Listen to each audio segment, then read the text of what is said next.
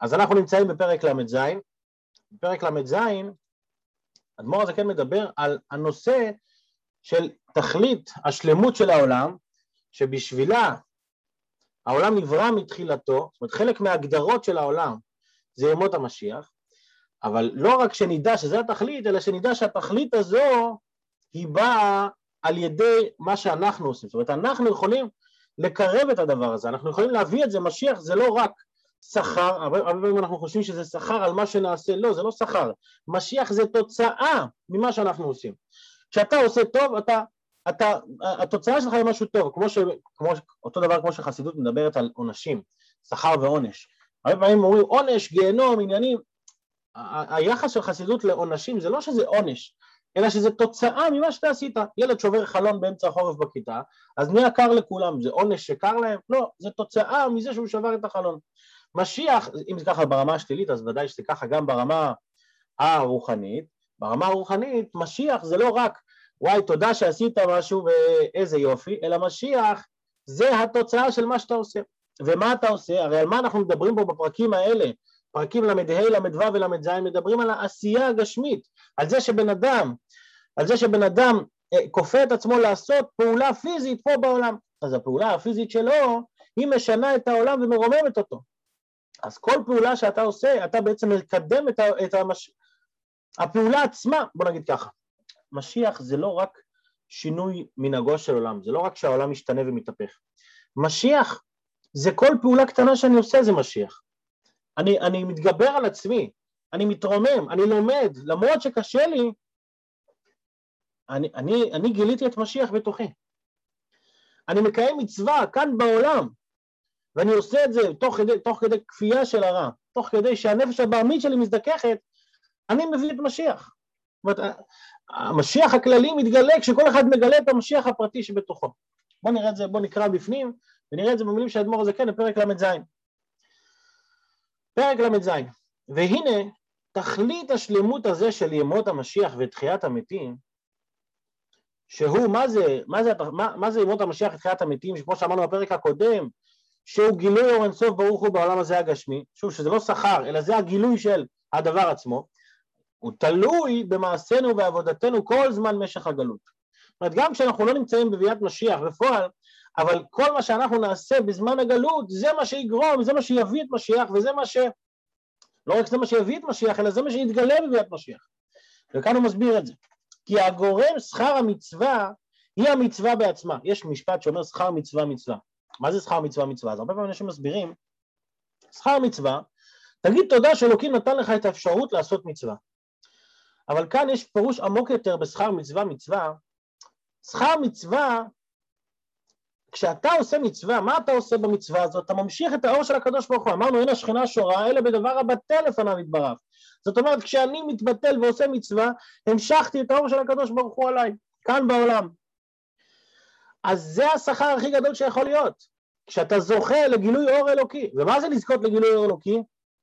לעשות את המצווה. שוב, כמו שאמרנו לפני כמה פרקים, לא פיצוצים והרגשות, אלא ה- ה- היכולת לבטל את המציאות שלי בשביל הקדוש ברוך הוא, בשביל אלוקים, לוותר על האגו שלי, זה גילוי אלוקות. וזה השכר. השכר הוא לא רק איזה פרס אני אקבל על, ה, על, ה, על המצווה הזאת, השכר זה זה שהצלחתי לבטא את עצמי, זה שהצלחתי להשרות את השכינה עליי, למרות שהגוף מצד עצמו מנגד לדבר הזה. זה הרבה יותר חזק משכר מצווה, מצווה תגיד תודה שנתנו לך ציווי. זה גילוי אור אלוקי, גילוי אור אלוקי אבל ברמה הפיזית שלנו.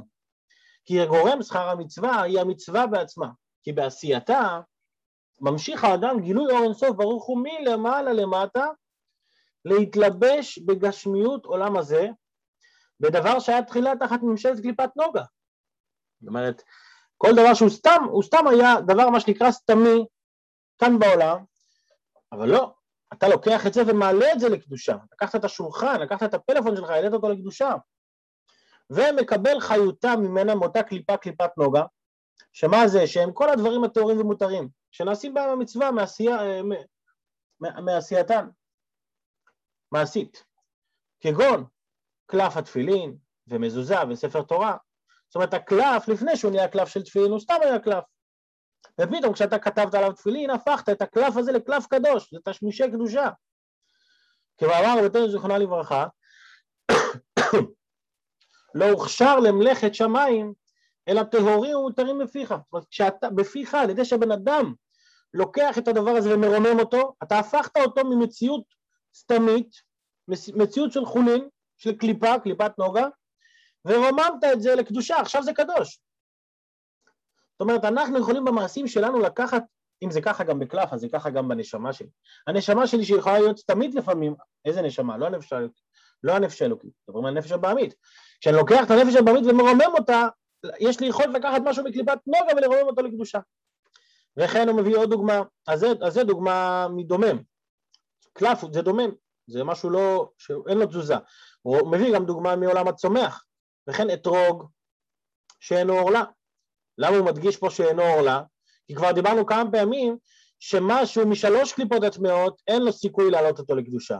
גם לא בימות המשיח, גם לא לעתיד לבוא. לכן הוא מביא פה בהגעה שהעורלה היא משלוש קליפות הטמעות לגמרי, שאין להם עלייה לעולם, הוא מדגיש פה לעולם, כמו שכתוב בעץ חיים, וכן כל מצווה הבאה בעבירה חס ושלום.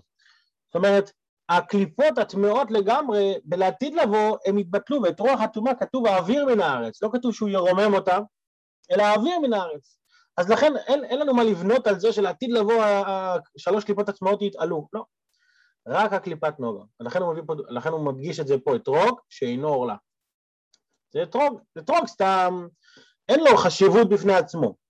מתי נהיה לו חשיבות? כשאני לוקח אותו ומשתמש איתו לדבר מצווה, קיים בו ארבעת המינים. ומאות הצדקה שאינם גזל. שוב, כי גזל זה, קליפת, זה, זה שלוש קליפות הטמעות, אז מה יעזור עכשיו שאתה נותן עם זה צדקה? לא העלית את זה לקדושה. אבל צדקה עצמה, למה הוא מביא את הדוגמה הזאת? כי זה לא רק דומם וצומח, אלא מאות הצדקה הם מעלים את כללות נשמת האדם. זאת אומרת, זה הכוח, כמו שכבר דיברנו בכמה פרקים הקודמים, כשבן אדם נותן צדקה, בשביל להשיג את הכסף הזה הוא היה צריך שהנשמה תצא לו. אז הוא מעלה את כל הנשמה. זה בגדול. זאת אומרת, זה לא מצווה פרטית ביד או בראש או ברגל, אלא זו מצווה שכוללת את כל הפרטים באדם, את כל הנשמה שלו, את כל החיות שלו.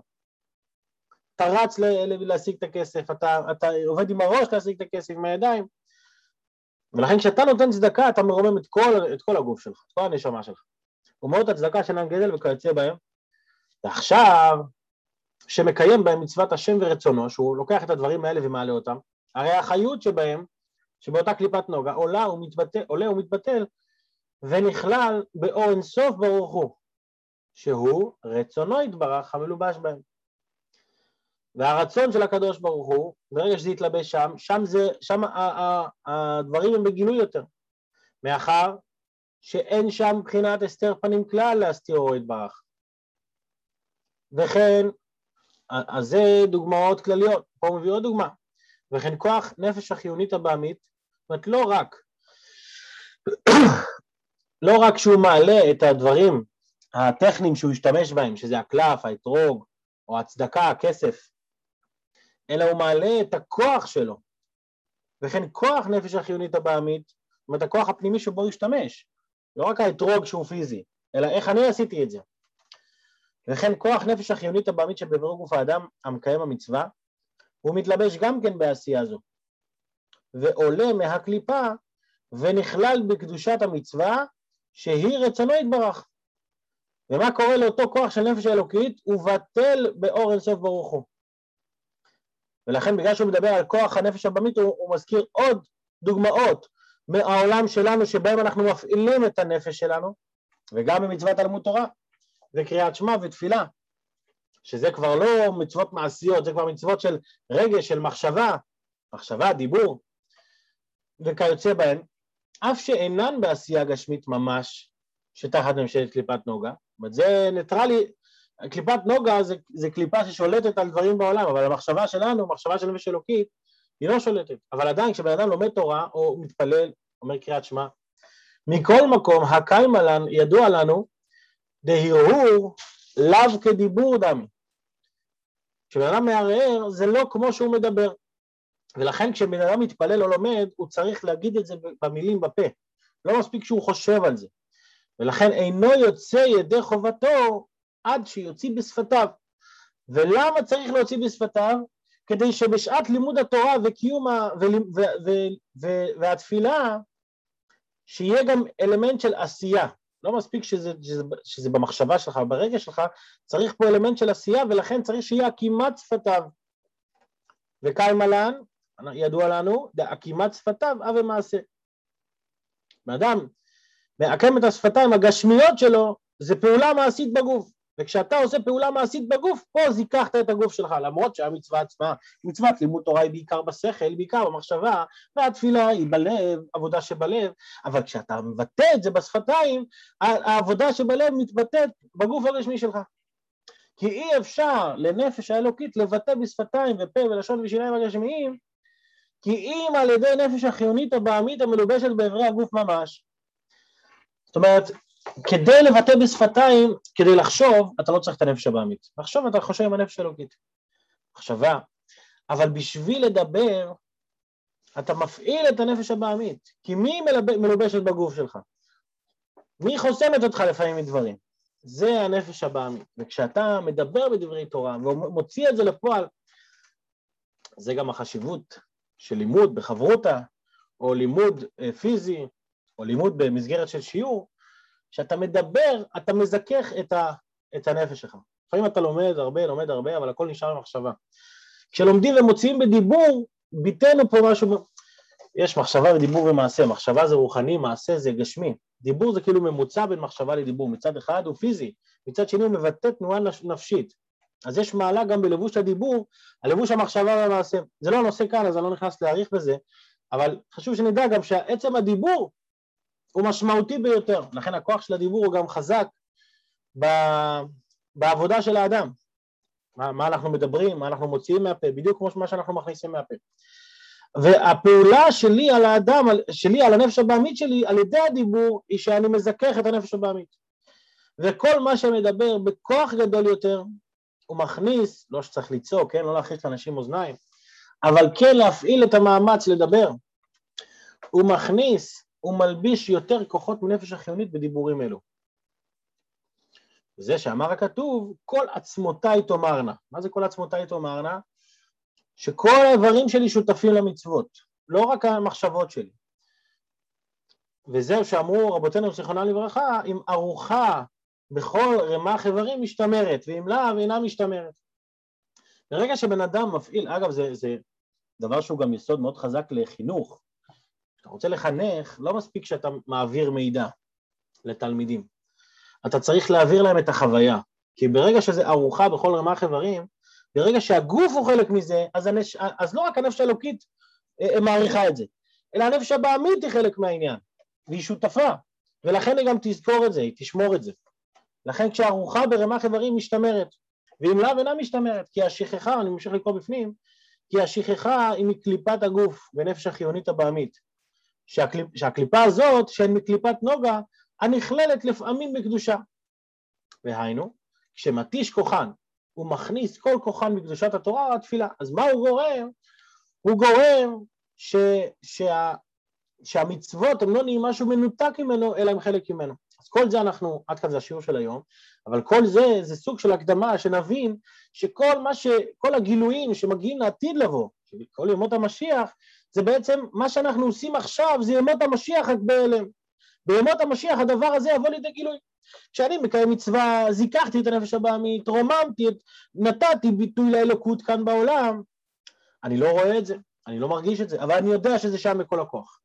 כשיבוא משיח, שזה הדבר שאנחנו מתפעלים בכל יום, אני מאמין בביאת המשיח, אנחנו נראה את הדברים האלה שאנחנו, אה, אה, שאנחנו מדברים עליהם כל הזמן, נראה את זה במוחש, וראו כל בשר יחדיו, אנחנו נראה ולכן אנחנו לא, לא צריך, משיח לא צריך בשביל שכר, אנחנו לא צריכים פרסים על כל מה שעשינו, אנחנו רוצים בסך הכל את מה שעשינו, רוצים לראות את זה בגלוי, רוצים לחוש את האלוקות, משיח זה גילוי אלוקות.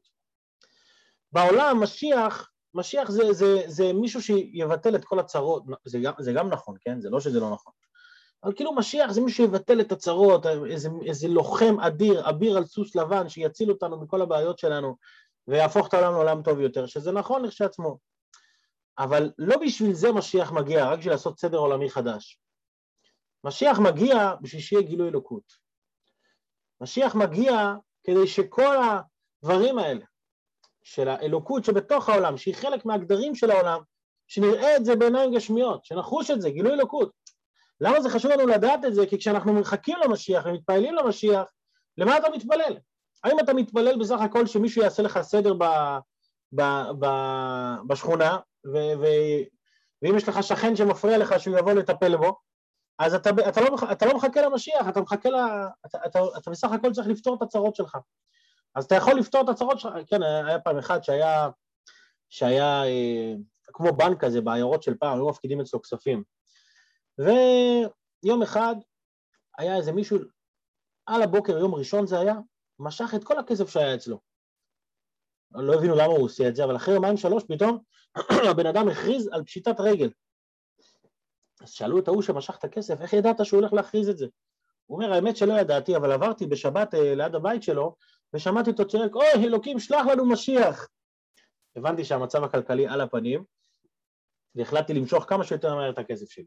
זאת אומרת, אנחנו מבקשים משיח כשקשה לנו, כשרע לנו, אבל זה לא התכלית של משיח. מה, אם הכל טוב, אם יש לי מדינה, ויש לנו צבא, ויש לנו זה, אז זהו, לא צריך משיח?